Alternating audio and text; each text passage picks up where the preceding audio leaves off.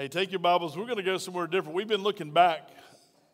We've had history lessons, if you will, in church because we've been looking back to the birth of Christ, the coming of Jesus. And now I want you to, we're going to turn our focus just a little bit because every season we sit through, and as we get older, we experience this more and more. But there's always a, a seat missing. Someone's, seat, uh, someone's seat's open at Christmas. There's someone who used to be there. That was their seat and now we as humans, we grieve, we, we miss, we love, and we wish we had that person back or could be in fellowship with them. And this morning, we're going to look at what does the believer look forward to. We don't just look back and say, He came and celebrated every December 25th. He came, He came, He came. When we do the Lord's Supper, we say, He came, do this in remembrance what He did for us on the cross. And we also do it, why? Because He said He's coming again. He said, Do this in remembrance of me. My body was broken, my blood was spilt. And as you take this, remember what I did. Look back. But he also said, as you take this, look forward, look ahead. So, because the day is coming that the Lord Jesus Christ is coming back for his church. Now, it's called the rapture of the church. And we're going to spend a whole lot of time on the rapture because there's not a whole lot of time to spend on it this morning because what we want to talk about. Some might say today, and this is probably one of the biggest points of argument in the church, People are so smart today, they figured out that they can actually argue a point different than what the scripture teaches. Did you know that? Books have been written on what the, well, the Bible says this, but there was errors in the Bible and there's just mistakes, and we don't believe that portion. Let me encourage you today, theologians of all stripes, right? Learned and unlearned. Why don't you take the Bible for what it says about itself? You say, well, this in some of the earliest manuscripts. I dare you to come and show me a contradiction in the scripture. If somebody comes up to you this season and says, I don't believe the Bible because it's full of contradictions, simply hand them your Bible and say, Show me one. Are you able to do that? And if they, listen, I want to tell you, when things sound similar, if I say two men went to the market and they came home with their goods, and Wendy tells you the same story and says, one man went to the market and came in with his good, goods, could that have happened? Yes, because if there's one, there could be two or more. So when you go to a, it seems like a contradiction, continue to read. As Mike shared this morning, he didn't get to read. I thought he was going to preach because he was reading the Bible verse, verses. But Romans 12 tells us how to live. Our students in our academies, uh, fifth grade through 12th grade, for the most part, memorized Romans 12, all the verses. How about that challenge for the new year? Anybody up to it? It was a double test grade in my class, so they had to memorize it. How about you? It's a test for your life if you would memorize it. It would tell you how you should walk, what decisions you should make, and how you should make those. Well, today, the mystery, our blessed hope, is the title of the sermon today, and, and I'm glad that you're here. Did you know there's a lot of people just chose not to go to church today? A lot of people chose not to come to the Christmas Eve service for whatever reason. I had plans. I understand that people have to work, people travel. But here's what I want you to know we as humans do what we want to do when we want to do it. Isn't that true? As long as we have the means and the, and the method, we'll do it. We'll do what we want to do because we want to do it. And I told you Christmas Eve service, I'm about tired of preachers begging people to come into the kingdom of God. The word of God is clear. Jesus, you can't get any higher than Jesus, said, right? For God so loved the world. He was talking of himself. For God so loved the world that he gave his only begotten Son, that whosoever believes in him shall not perish, but have everlasting life. Why should I have to beg you into the kingdom if Jesus Christ has invited whosoever will? And the whosoever will is you and me. So you hear preachers time and time again begging people to come into the kingdom of God. And I want to stand here and tell you listen, if I can talk you into it, someone else can talk you out of it. Amen? Amen? All right. I'm being distracted by some kind of bicycle or motorcycles that are cruising out there. Where's security? I ask security to step outside if they would. Make sure those motorcycles are uh, going to be off campus today. Hey, Jim, put up a piece of rope. If they're near death, I'll do their funeral. And if not, we'll bring them to church, all right? Guys, people choose. Amen. This morning, you can choose to ride motorcycles, motorbikes. You can choose to come to church. You make a choice. I want to grow in my faith. I want to be equipped so that I can go and equip others. That's our job is to learn every day when you say, I will fill my life. Listen, each day it's a daily filling. It's God leading me through this life. I learn something new every time I open the scriptures. And I, I just read that and I didn't read that. You ever been there? I just read the scripture. I just studied the Bible study on this, but I missed that or that was revealed to me or God gave you a thought. Well, let's read today in 1 Corinthians chapter 15. We're going to begin in verse 35 through 58. There's some other scriptures that go along with the scripture scriptures, but uh, we don't know if we're going to, I'll, I'll give them to you, but I don't know if we have a chance to read them today. And I want to pray before we read the scripture today. Let's pray together. Father God, as we open up your word, we know the children are learning fun things in children's church. We know there's folks that are watching at home on social media. Father, we're here today to tell you that we love you, to worship you. We came for no other reasons, uh, Lord, not just to tell about our Christmas gifts and not even just to see one another. We come to worship you today. And Father, as we come to worship you, we know the Holy Spirit guides us in all understanding. And as we read the word, Lord, would you let people hear you speak to them today?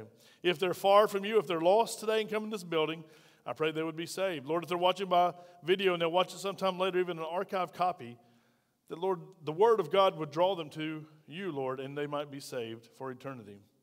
Thank you, Lord, you give us an opportunity. You say we can't just come to you, we can't seek after you ourselves. Your Word says no one seeks after you, no, not one. But Lord, the Bible tells us that you draw us to yourself, and then we respond in a way of, Yes, Lord, come into my life, into my heart. Lord, letting us believe in you. Thank you for the ability to believe. We thank you for the faith to believe. And we thank you for the measure of faith by which you give out to every believer who follows the Lord Jesus Christ. Be with those that are traveling today. Lord, we know there's many of our, our faith family that are traveling. Many that are here will be traveling back in different places. Lord, would you be with them, we pray. Thank you for this blessed season, Lord, that we can celebrate Jesus. In Jesus' name we pray. Amen. Well, the mystery, let me go ahead and get this out of the way. Why did we title it The Mystery, Our Blessed Hope? Because the mystery that Paul talks about here in 1 Corinthians is he's talking about the return of Christ. The, we, we have this new body we're going to receive. We, we have this new resurrection that's going to happen to us when we, after we die. And, the Corinthian church, be honest, they didn't care. They'd gotten to the point different people had come into their congregation and taught them different doctrines and different teachings, and they had started putting the resurrection aside. If you go back and read before this, Paul is pleading with them listen, I'm, I'm asking you, get back to what you were taught, get back to the groundings of what we understand. But the mystery, the rapture in this new body is a mystery. You won't find it in the Old Testament because it's a mystery. It's been revealed in the New Testament. So when you go back and look, you won't find it in the Old Testament. That's why some people say, aha, it's not in the Old Testament. It's not even anywhere else in the New Testament except Paul's teaching, and I don't like Paul. You ever heard anybody tell you that? Paul was a male chauvinist. Uh, Paul was a, even somebody I heard someone say Paul was a homosexual and he fought his homosexual tendencies. How foolish and stupid can you be to get into those tangential arguments? Paul was an apostle of God, called by Jesus Christ himself, and either we believe that or we don't. You say, Well, I've got friends who don't believe it. Here's the deal you can't change their belief systems. You can argue till you're blue in the face, but you can't change someone's belief systems. And if you do, the next better orator will come along and change them back or change them to a different way. Don't be given to every wind and doctrine today, church. Go with what the Word of God says. Let's read together, beginning in verse 35. Now, you need to read before this, of course. Let me encourage you, but we're going to pick up at 35. But someone will say, How are the dead raised up? And with what body do they come? Foolish one, what you sow is not made alive unless it dies. And what you sow, you do not sow that body that shall be, but mere grain, perhaps wheat or some other grain. But God gives it a body as He pleases. Who pleases? He pleases, that's right. And to each seed its own body. All flesh is not the same flesh, but there is one kind of flesh. And, and I want to just, if you're ever dabbled in evolution, who does God put first? Man, His greatest creation. We don't believe in evolution, right? As Christians, you can't get into the place. Some people say, well, there's theistic evolution. God used uh, evolution to, to form who we are today. In the beginning, God created the heavens and the earth. And if you go to Genesis 1, just, a, just an elementary reading, read through chapter 1, you'll find out that God created all things in six days, and on the seventh day, He rested. He created man on the sixth day, the same day He created T Rex, the same day He created lions and land animals. And are we saying that Adam walked the garden with T Rex? That's 100% what I'm saying. Because there's no, the Bible says, without sin, there is no death. And there had been no sin up to this point. Sin came after everything was created. Sin came after, and therefore death came after. Therefore, Adam and Eve were in the garden with every stripe, every kind of animal that you could imagine that God created. Adam, as a matter of fact, named them all. So if you got Genesis 1 1 issues, you're going to have John 1 1 issues, and you'll have John 3 16 issues all day long. You'll struggle and struggle and struggle. But what if, but what if, here's the deal. Look at yourself. And I put in your notes, let me just divert from scripture for a moment. Look at the first sentence I put in. This is theologically deep, the first sentence. Go ahead and look at it. People understand people come from people. Do you understand that today? Some people would come out, what about, what about science? What's happening in laboratories when uh, artificial insemination? still came from people. Amen? People understand people come from people. Back it all the way up. Keep going. Back it up to your grandmother and grandfather. Who were they? People. Back them on up. Their grandmother and grandfather. Keep putting it in reverse. Matthew chapter 1. You go back and look where Jesus' ancestry came from. It goes all the way back, Abraham, all the way back to Adam. Adam is our grandfather, Eve is our grandmother. That's why I don't get into the race debates I told you today. It's stupid. It's a stupid conversation to have about race. We're all part of the same race, the human race. Some people want to make issues about it because they want to divide instead of bring us together. The Holy Spirit always unifies believers. Did you know that? We might agree to disagree. We get into a text that might be a little bit gray and we go, wait a minute, I don't see it that way. But you won't find much that way. I would say 99.9% of Scripture is simply black and white. You can read it off the text for yourself. When you read this, you'll say, I have an understanding of this because the Holy Spirit is your teacher. Let's get back to the, back to the word. Verse 39 All flesh is not the same flesh, but there is one kind of flesh of men, another flesh of animals, another of fish, and another of birds. There are also celestial bodies and terrestrial bodies, but the glory of the celestial is one, and the glory of the terrestrial is another. There is one glory of the sun, and another glory of the moon, and another glory of the stars, for one star differs from another star in glory. That's a mouthful, isn't it? But you understand what he's saying? God, he, he, he builds the variety pack. He, he puts us all different, right? Has anyone tried to live underwater? Be like a big mouth bass, jump in the pond. How long are you going to stay down? Either just a minute or two or forever, right? You're not coming back up. You're not going to live there. He, he made us different. You're not going to fly in the air like a bird. Verse 42 So also is the resurrection of the dead. The body is sown in corruption, it is raised in incorruption. It is sown in dishonor, it is raised in glory. It is sown in weakness, it is raised in power. It is sown a natural body, it is raised a spiritual body. There is a natural body, and there is a spiritual body. And just keep this thought as we keep going through. A spiritual body. When we think of something, a spirit, what do we think of? No body, right?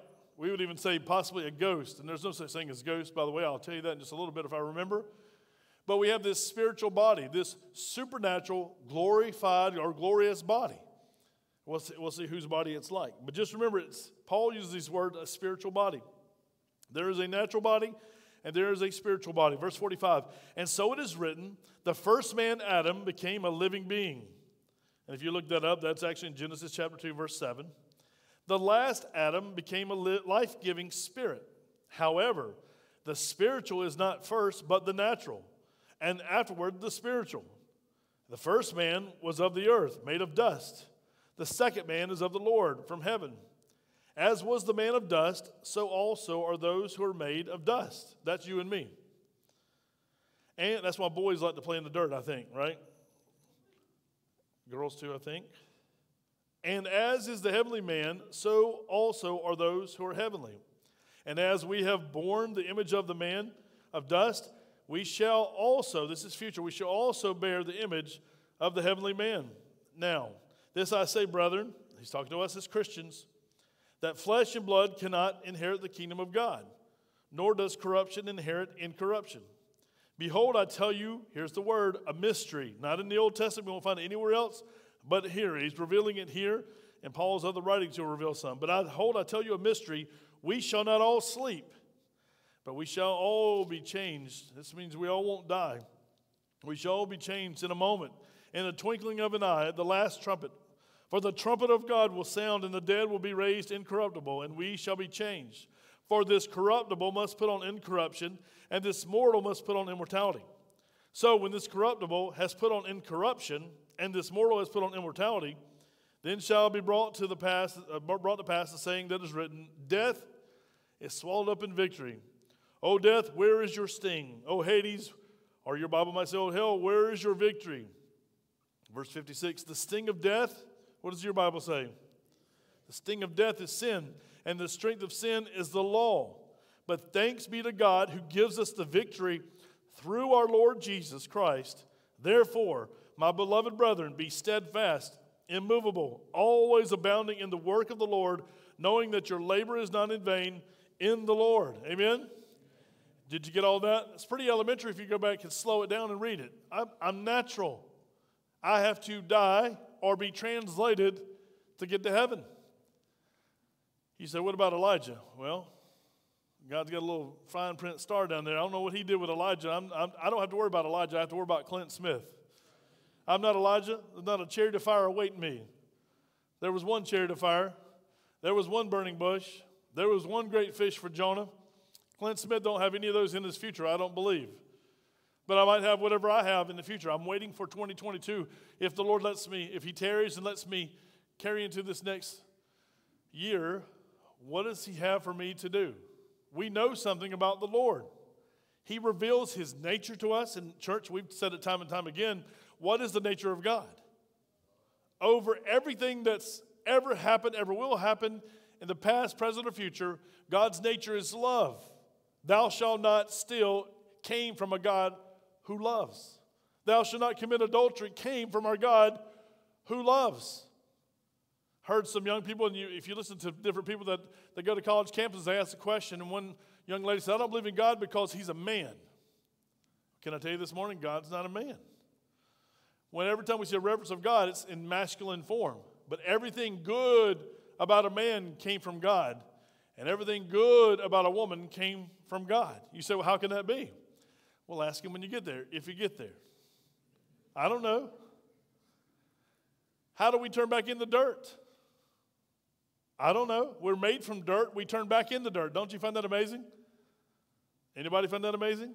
You're made of dirt and water. How does that make you feel? But you're made in the image of God, Genesis 1:26. God did it. He said, "Let us make man in our image God the Father, God the Son, God the Holy Spirit. Let us make man in our image. We were his highest priority. After everything in creation, God says, It's good, it's good, it's good. When God says it's good, guess what it is? It's good. But guess what he said on day six? It is when he made mankind, he made us in his image. He says, He looked at everything plus what he had made, his greatest creation. He says, It is very good. God added to it, if you will, when we were formed. We were made in his image, and then we sinned against him. Adam and Eve sinned against God. They made a choice, just like people make choices today. You will make a choice. Will you sin against God? Will you choose the way of Cain, or will you go the way of Abel? Will you come sacrificially, giving your heart to the Lord Jesus Christ, or will you say, Not me. I'm living it my way. I'm doing it my way. Frank Sinatra and you are going to do it your way all the way to the end. You're going to pay the price that Jesus paid on the cross. You'll pay for your sins all by yourself. Go to your notes if you would. I want to show you this. And let me give you some of these fill in the blanks. Since the creation account in the Bible, we look back to the first man who had a natural body, Adam. The Bible tells us that. Today, we have hope in the birth, death, and resurrection of the second Adam, Jesus, who was raised with a spiritual body. Jesus' spiritual body was supernatural, it was a glorious body. Put that down if you put a note. Uh, if you're taking notes, put that down and mark that. It was a supernatural, glorious body. It was, if you will, a prototype of what you and I are going to get. I'm pretty excited about having a new body, aren't you?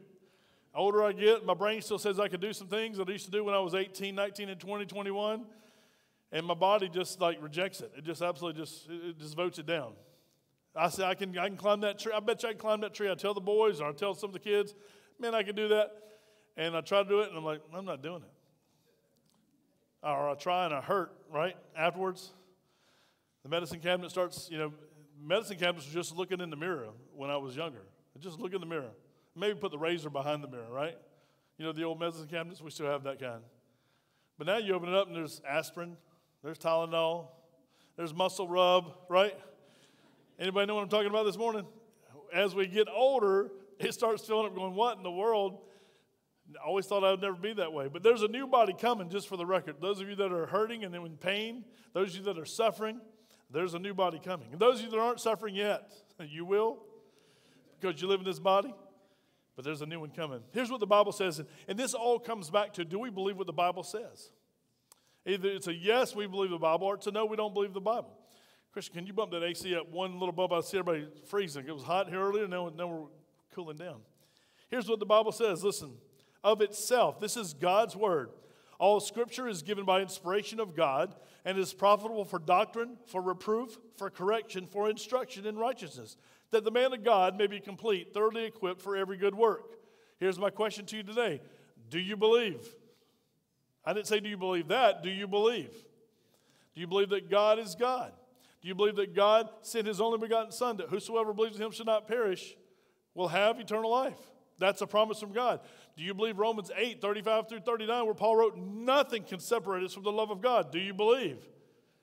You say, Well, I'm, i have some trouble with some of that. Then take it up with God.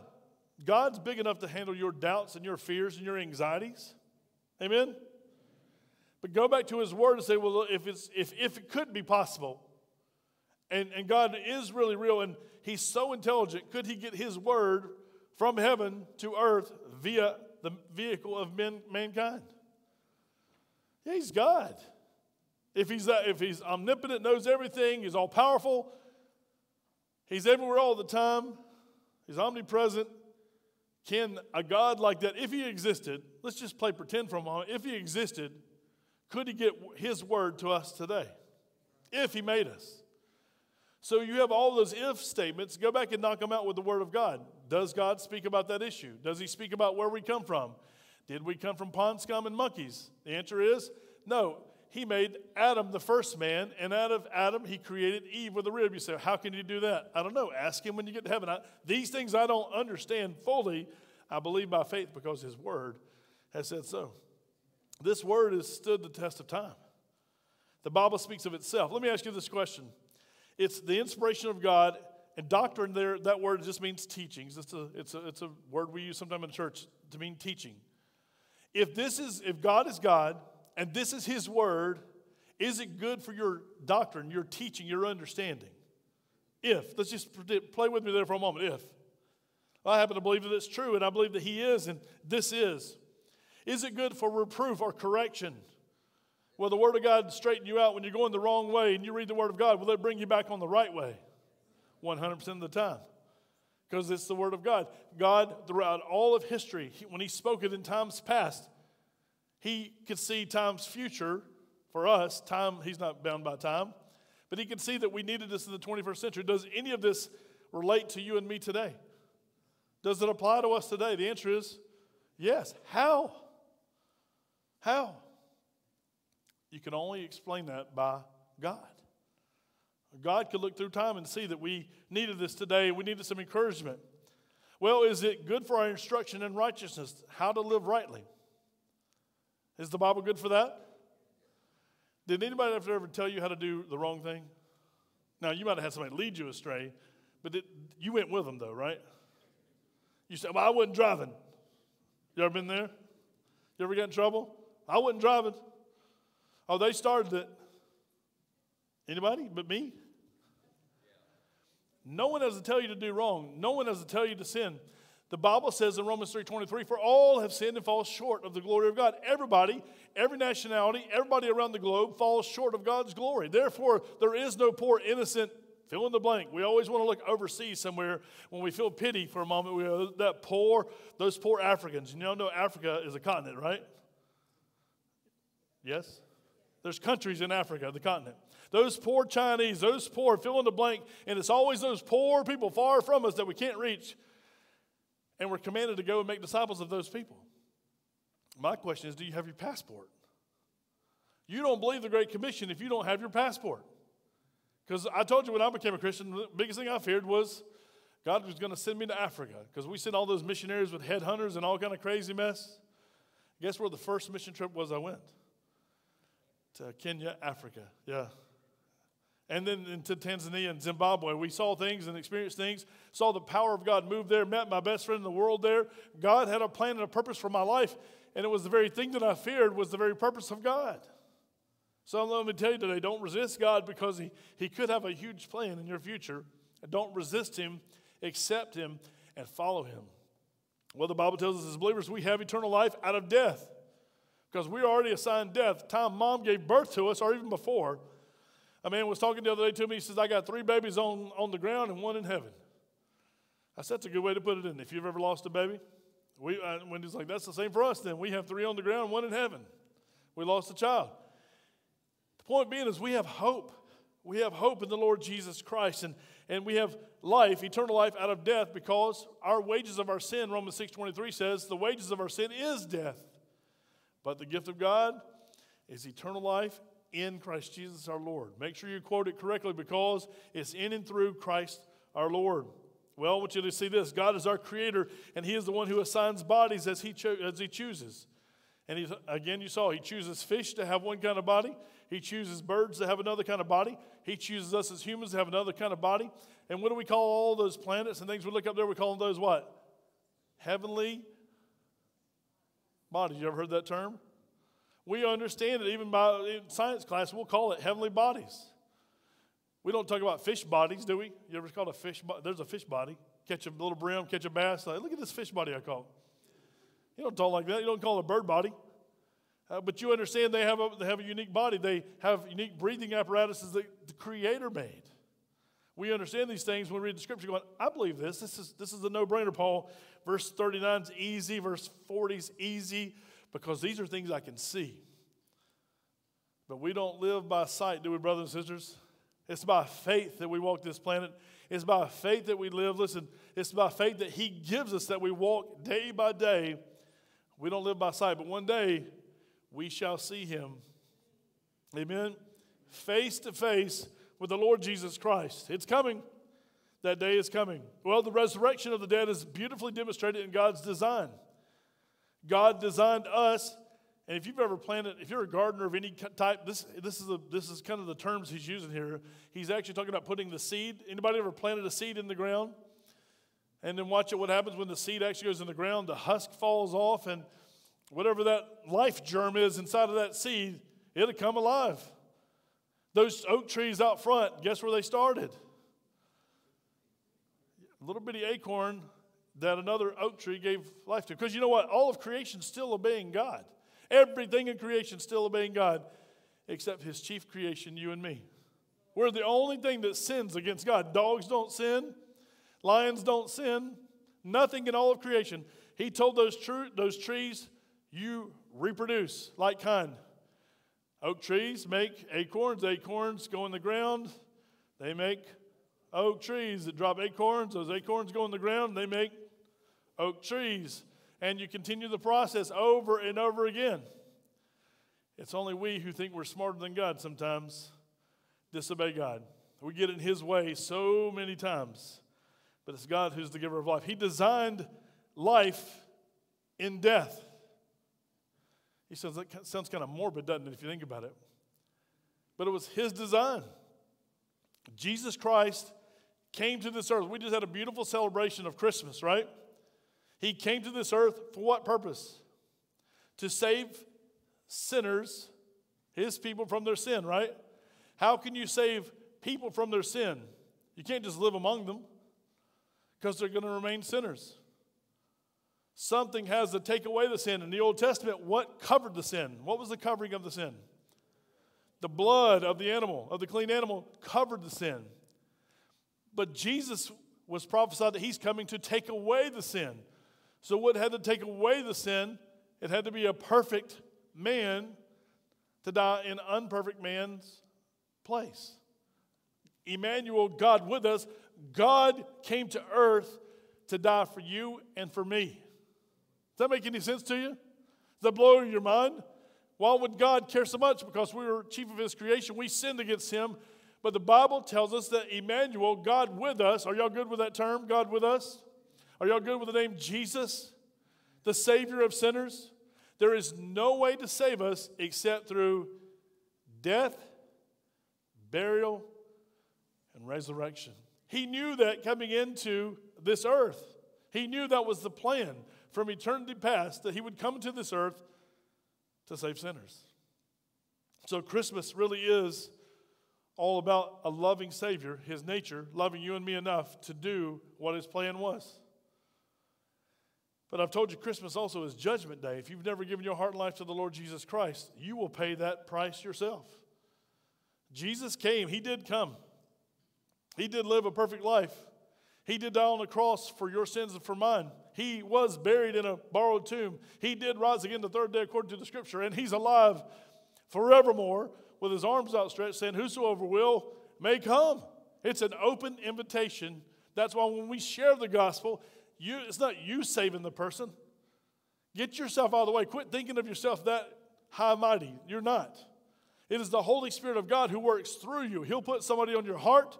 He'll put a word in your heart. You share that word with that person who has a distress or whatever the issue they're going through, and watch the Holy Spirit work. It's not you who saves anyone, it's God who saves because He's the Savior of sinners.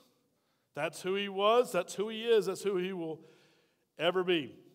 Well, look at this Jesus is life. John 14, 6. He said of Himself, I am the way, the truth, and the life. No one comes to the Father except through me.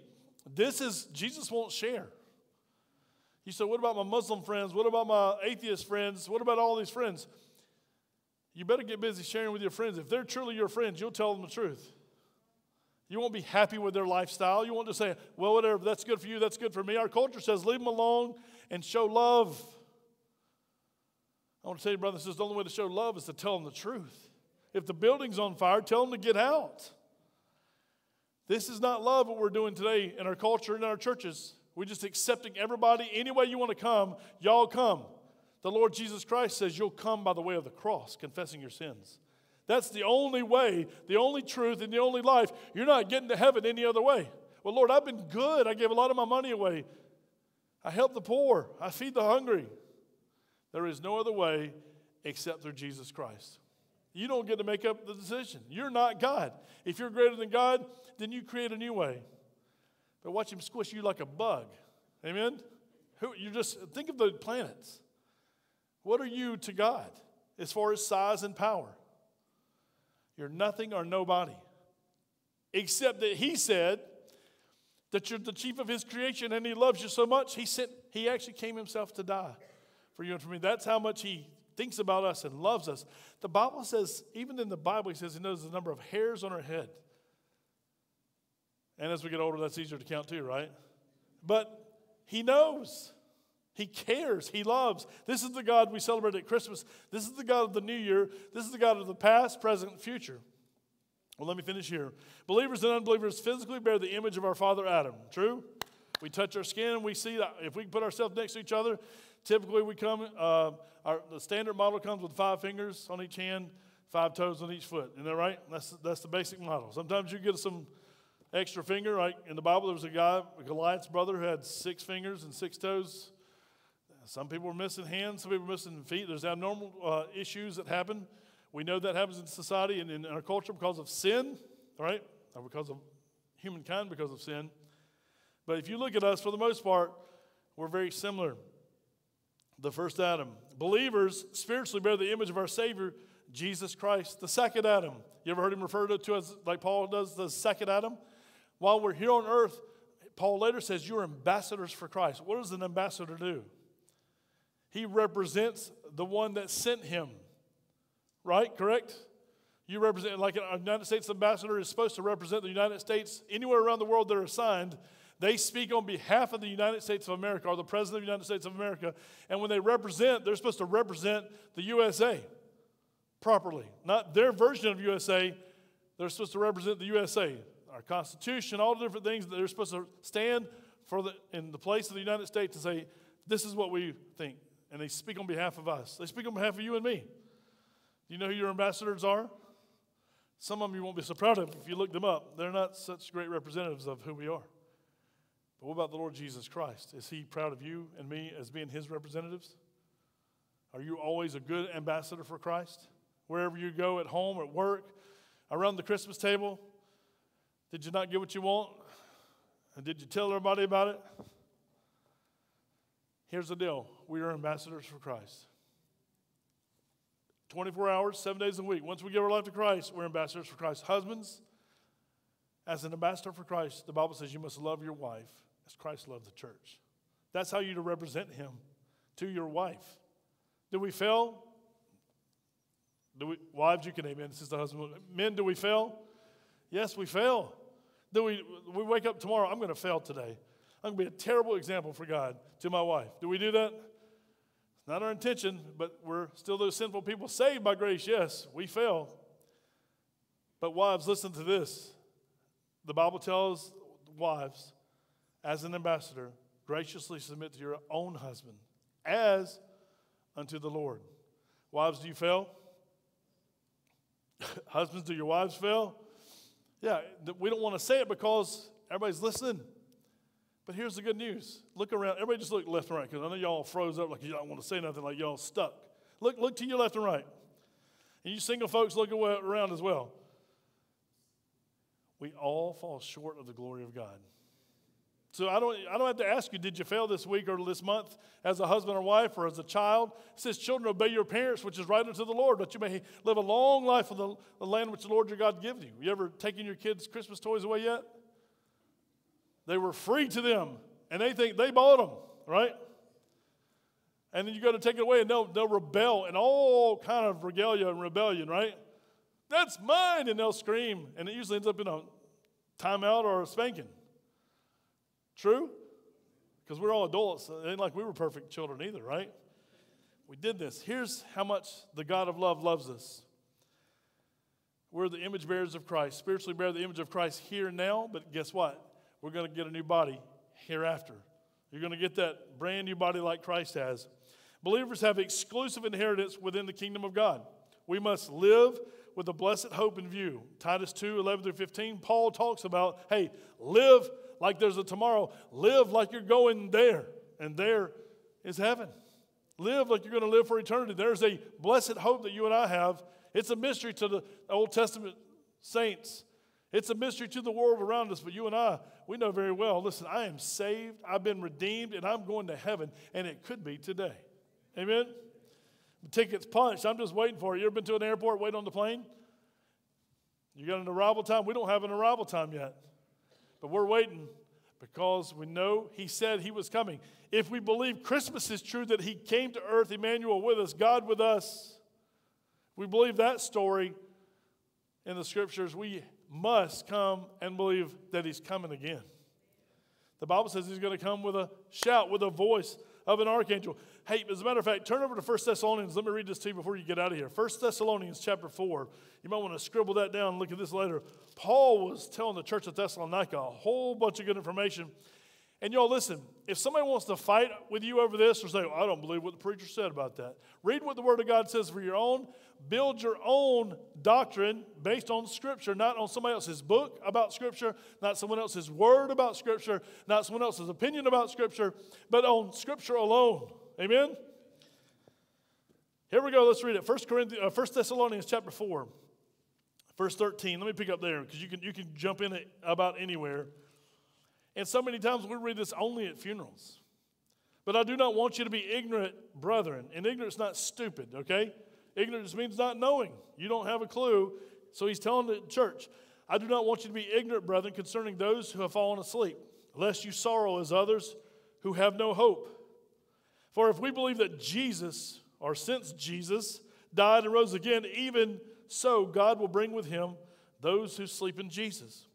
For this we say to you by the word of the Lord, that we who are alive and remain until the coming of the Lord will by no means precede those who are asleep. Our brothers and sisters who have died before us, we don't get to go first. We're not in front of the line of privileges here. We're going to wait. Watch what he says. For the Lord himself will descend from heaven with a shout with the voice of an archangel and with the trumpet of God, and the dead in Christ will rise first. Then we who are alive and remain shall be called up together with them in the clouds to meet the Lord in the air, and thus we shall always be with the Lord. Therefore, comfort one another with these words. Amen. We got to go into 2020 if the Lord tarries with those words on our heart and on our minds. You might die. Mike just shared with us that his grandfather died Christmas Eve. That's heavy lift, right, for the family. There's an empty chair at the table. Some of you lost loved ones, but listen, I want to tell you if they were believers in the Lord Jesus Christ and you're a believer in the Lord Jesus Christ, there's a reuniting one day coming. Amen? We want to see Jesus first, of course, more than even our loved ones. But to think about even seeing your loved ones, does that get anybody excited? And the Bible says you'll be known as you're known. You don't get this raggedy body you got right now. You can get this back, right? And you don't get like some supernatural Superman body, but it's going to be a little mix between what the Lord Jesus has and who we are to be identified with. And, and God's going to make this brand new thing called our supernatural body, our eternal body. You're going to eat in heaven. Read the scriptures. You go back and look see. There's actually, if you like fruit, there's fruit trees hanging out on the pathway in the front of heaven. There's these banquets the Lord talks about. You say, well, is that real food? I don't know, but I think so. Because when his supernatural body came back, when he came in the upper room with his disciples, he said, What are you guys eating? And some translations say they were eating fish and honeycomb or fish and bread. He said, Give me some. And they were afraid. They gave it to him. He broke it and he ate it. So if Jesus' new body can eat, guess what your body and my body's going to do? Hallelujah. That's exactly right. All right. Let me tell you this this exclusive inheritance we have with the kingdom of God, we must live with the blessed hope in view. Keep it on your mind at all times. That's what Titus, Paul told, uh, wrote Titus 2 11 through 15. Keep it on your mind. And here's, here's a quote Belief always determines behavior. Your belief always determines your behavior. If you think there's a policeman at the stop sign, right on the other side of the stop sign, will you run that stop sign? No. But if you don't think someone's there watching you, guess what you'll do? Y'all call it a rolling stop, and y'all aggravate me, especially you with big trucks. Y'all do it the most. Stresses me out. STOP means STOP. May you get a ticket for going through a stop, stop sign or a red light naked. All right. That's a bonus, Bob. Here's the last part Victory Day is coming for, for every believer in Jesus Christ. We have the victory, the Bible says, and Victory Day is coming. We as believers should be thankful, steadfast, and movable, always doing our best and doing more than is needed. A Christian will always go above and beyond. When everybody else is sitting around, you do it. I ain't doing it. They don't pay me to do that. They don't pay me to do that. Shoot, he ain't doing nothing. She ain't doing nothing. What does a Christian do? I'm an ambassador of Christ. I'll pick up, I'll clean up, I'll do what I have to do to represent the Lord Jesus Christ because I'm his ambassador. And finally, believers should serve God with purpose. He designed our very faith and works. And would you go with me there so we close out this year with this statement from the Lord? Ephesians chapter 2. Galatians, Ephesians. Go there with me. Don't put it up on the screen, somebody. If they don't turn to it, they won't get it. All right? Don't put it up, Melissa. Hold. Uh, she likes to put everything up for you. Melissa's one of those mothers who's got to do everything for her kids. She cleans up for the church. She, gets you, she wants to do everything for you. Watch this. He wants to put that scripture up for you, but I want you to turn to it in your Bible and mark it. You've heard it before, you know this. Ephesians 2, beginning verse 8. Listen, believers should serve God with purpose. He designed our very faith and works. You say, well, how, where does the Bible say that? Let's read it together. For by grace you have been saved through what? Faith. And that not of yourselves, it is the gift of God. The very fact that you can believe is God has given you that gift right here at Christmas. Listen, at any time of the year when you re- became a Christian, it was God who gave you the faith to believe. Not of works, lest anyone should boast. You will not work your way to heaven. Do you understand that? There is no possible way for anybody, any human ever born, to work their way to heaven. You can't do enough good deeds. Here's the last part, verse 10. For we are his workmanship, created in Christ Jesus for what? Good works. You have work to do. You have a purpose. You have a plan for your life, which God prepared beforehand that we should walk in them. He actually wants you to do what He's called you to do. Does that sound surprising? Today, our easy believism is just, hey, just uh, anything goes. Just call it like you see it. The Lord says you must come by the way of the cross. You must accept Jesus Christ only as your Lord and Savior. And once you accept Him, He says, Go make disciples of all the nations, baptize them in the name of the Father and Son and Holy Spirit. That's a command from Him. But He also says to teach them. You say, Well, I'm not a teacher. Yes, you are if you're a Christian. Do you understand? If you've been a Christian for one day, you are required to teach what you know. You are required to help people get to heaven because we're his witnesses, we're his ambassadors. And surely to goodness, if you've lived a long time and you've been in church for a long time, you've been saved, you should re- be reproducing yourself spiritually.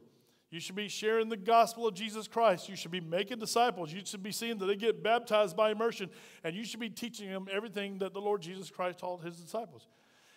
He said, I just don't know that much. Go to Romans 12. That's a great starting point. This is what Mike said it, what every believer should live like. Be transformed. You're that old sorry worm, right? You were formed in an egg. You were that sorry. Your mama gave birth to a sorry, sorry worm, wretched, good for nothing worm. But yet Jesus Christ comes and puts you in that wrapped up chrysalis, right? And what do you become? Beautiful butterfly. We never think about worms, and most people don't, unless you're a scientist, I guess. You never think about worms when you see a butterfly.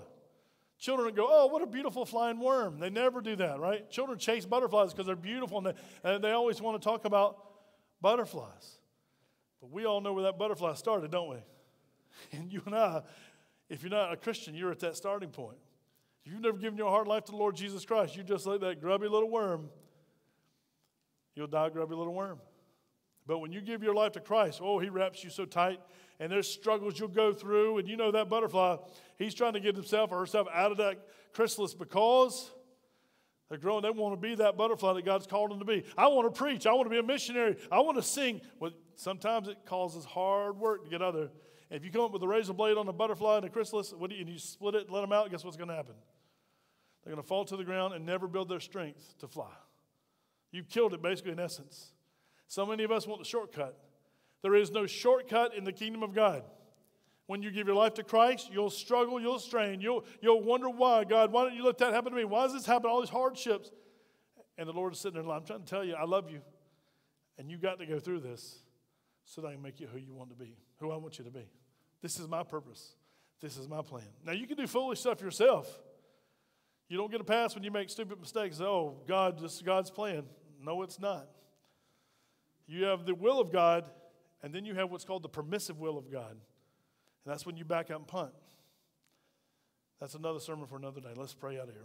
Father God, I thank you that you give us an opportunity to know you personally this new year as we're preparing to go into the new year. Father, help us to be the people who, Lord, have this glorious mystery on our hearts and minds. There is no possible way we could explain you or all that you've done for us. There's no possible chance. Oh, we can philosophize. We can talk about doctrine. We can talk about our favorite author or theologian. We can just we can boast what Scripture says only, Lord. Help us be the people of God. Help us don't not to get into the weeds so much and argue about what we know is right in Christianity. Father, let us just be simple ambassadors for Christ. Let us say what you tell us to say. When you give out the news report, Lord, we read it. That's the word of God, and we give it out just as you said. Help us, Lord, be the people of God you want us to be. Help us fulfill that purpose in 2022. Help us finish 2021 strong, being the man, woman, boy, God you want us to be. Because, Lord, we know that you got us. You're our strength, you're our help. We're more than overcomers according to the Word of God. We live in victory according to the Word of God. In the good times, we worship you. In the bad times, we worship you. Lord, help us be the very people you want us to be. We pray these things in Jesus' name and for his sake. Amen.